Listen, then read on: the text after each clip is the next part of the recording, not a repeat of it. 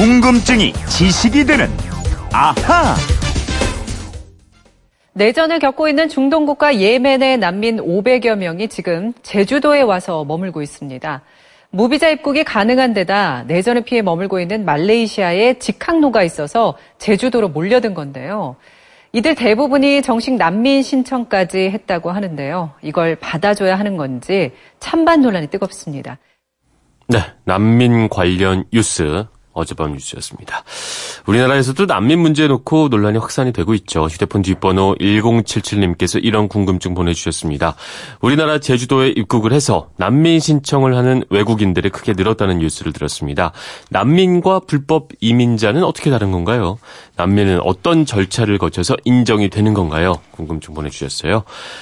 오늘이 마침 세계 난민의 날이라고 하는데요. 이 궁금증 오승훈 아나운서 해결해 보겠습니다. 안녕하십니까? 안녕하세요. 네. 뭐 제주도에서 네. 난민 신청자가 크게 늘었다고요? 예, 이 제주도는 특별자치도입니다. 네. 그래서 대부분 나라에 무비자 입국, 즉 비자 없이도 입국해서 30일 동안 체류할 수 있게 하고 있는데요. 네.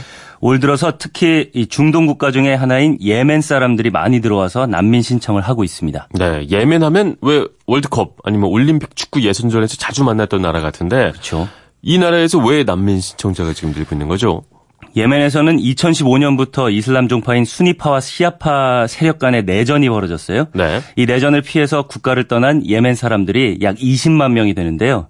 이 중에서 일부가 비자 없이 90일 동안 체류가 가능한 말레이시아로 탈출을 했다가 네. 체류 기간 연장이 안 되면 비자 없이 30일 동안 체류가 가능한 제주도로 들어와서 난민 신청을 하고 있는 겁니다. 얼마나 들어왔나요?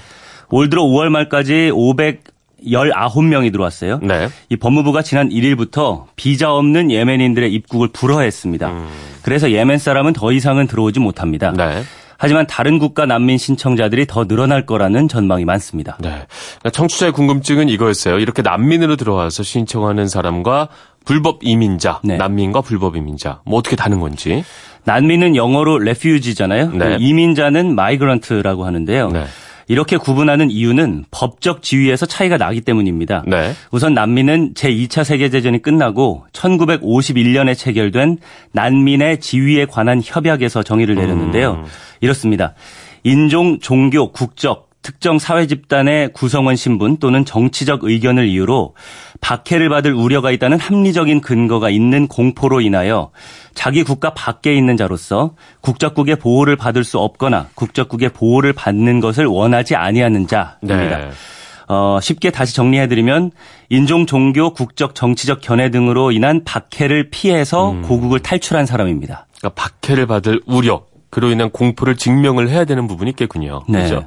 그러니까 어쨌든 자기 고국으로 돌아가면 안전이 보장되지 않고 어떻게 될지 모르는 분들, 이런 분들을 난민이라 이렇게 볼 수 있겠어요. 그렇습니다. 그래서 난민은 불법으로 입국을 했더라도 네. 도착한 나라에 정치적 망명을 신청하거나 임시 보호를 요구할 수 있고요. 음.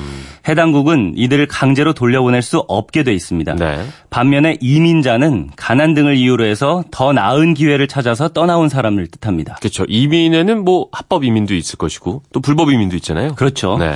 내가 도착한 국가에서 법적 요건을 갖추지 못하면 불법 이민자로 인정돼서 자기 나라로 강제 추방될 수도 있습니다. 네.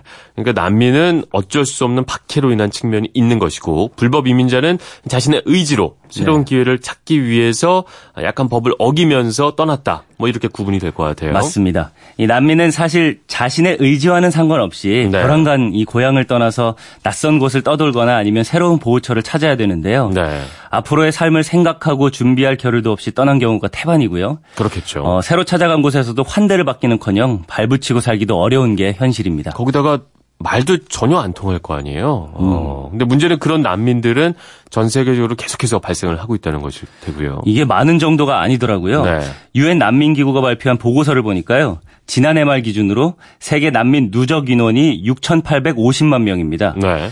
제2차 세계대전 때 난민 수가 5천만 명을 이었으니까 이걸 크게 어, 웃도는 수치거든요. 그때보다도 높은 상황이군요. 맞습니다. 와. 이게 얼마나 많은 숫자인가 하면은 지구촌 인구 110명 중에서 한 명은 어. 난민이거나 난민 신청자 아니면 국내 이재민 네. 또는 실향민인 셈입니다. 정말 어마어마한 숫자라 우리가 잘 모르고 있었구나 이런 생각이 들어요. 네.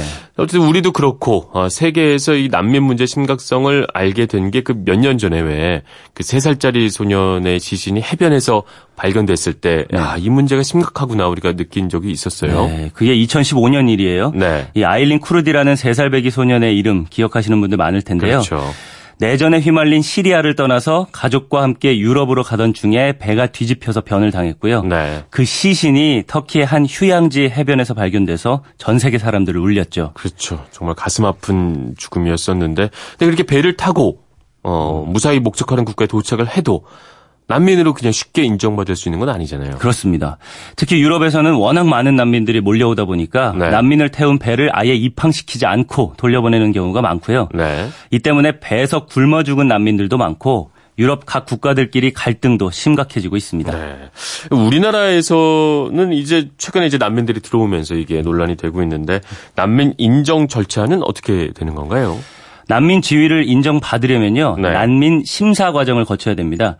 법무부가 접수된 난민 신청자들을 대상으로 1차 심사를 해서요. 난민 지위를 부여할지 결정하는데요. 음. 난민 지위를 인정받을 경우에 F2라는 거주 비자를 받고 우리나라에서 네. 안정적으로 체류할 수 있게 됩니다. 그렇다면 만약에 난민으로 인정을 받지 못한다. 이러면 어떻게 되는 거예요? 이 불인정 결정을 받으면 네. 일단 이의 신청을 할 수 있어요. 네. 이의 신청도 기각되면 행정 소송을 제기할 어. 수 있습니다. 이 소송이 완전히 끝날 때까지는 짧으면 2년, 길면 3, 4년까지도 걸리는데요. 네. 이 기간에는 기타 비자를 내주기 때문에 최종 확정될 때까지는 연장을 받으면서 체류는 할수 아, 있습니다. 그러니까 불법 이민자처럼 쫓겨나는 게 추방되는 것이 아니라 네. 체류할 권리는 있다. 근데 그러면 그동안에는 어디에 거주를 하게 되는 거죠? 이게 그냥 알아서 지내야 된다 그래요. 알아서. 네, 음. 영종도에 법무부가 운영하는 난민 지원센터가 있긴 한데요. 네. 이 수용 인원이 160명 정도밖에 안 돼서 규모가 너무 적고 네. 또 출입도 자유롭지 못해서 난민 신청자들이 잘 안 들어가려고 한다고 합니다. 음. 그러니까 이 대다수의 난민 신청자들이 전국 어딘가에서 알아서 지내고 있다 이렇게 보시면 됩니다. 네. 그렇다면 그 난민 신청자나 인정자 숫자 이것도 좀 궁금한데 얼마나 된 건지. 이거는 작년 말 통계를 보니까요. 네. 작년 한 해 동안 모두 9,942건의 난민 신청이 전국에서 접수됐고요. 거의 만 건에 가까웠군요. 네. 네. 이 재정착 난민을 제외한 심사 종료자 약 6천 명 중에서 91명이 난민 지위를 인정받았습니다. 네. 난민으로 인정받은 비율은 비율은 1.5%고요. 그렇게 높지는 않네요. 네. 네.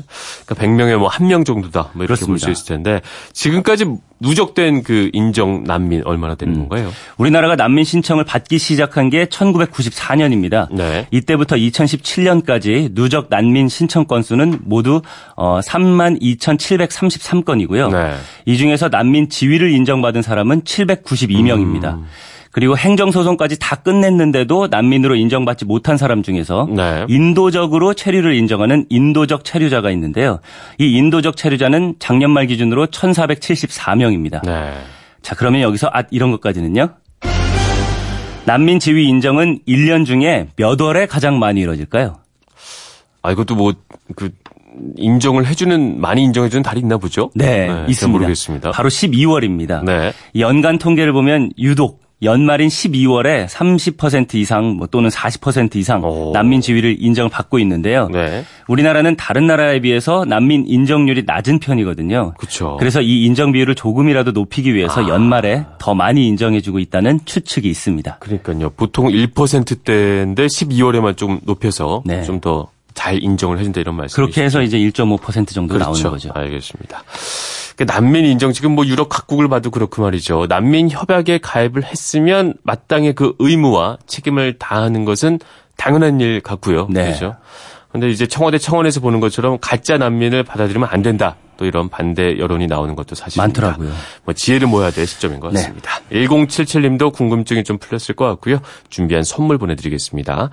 자, 이렇게 평소에 궁금한 게 있는 분들 어떻게 하면 될까요? 그건 이렇습니다. 인터넷 게시판이나 MBC 미니 아니면 휴대전화 문자 샵 8001로 보내주시면 됩니다. 네. 문자 보내실 때는 미니는 공짜지만 휴대전화는 짧은 건 50원, 긴 건 100원의 이용료가 있다는 거 알고 계세요? 네. 궁금증이 제식이 되는 아하 오승훈 아나운서였습니다. 고맙습니다. 감사합니다.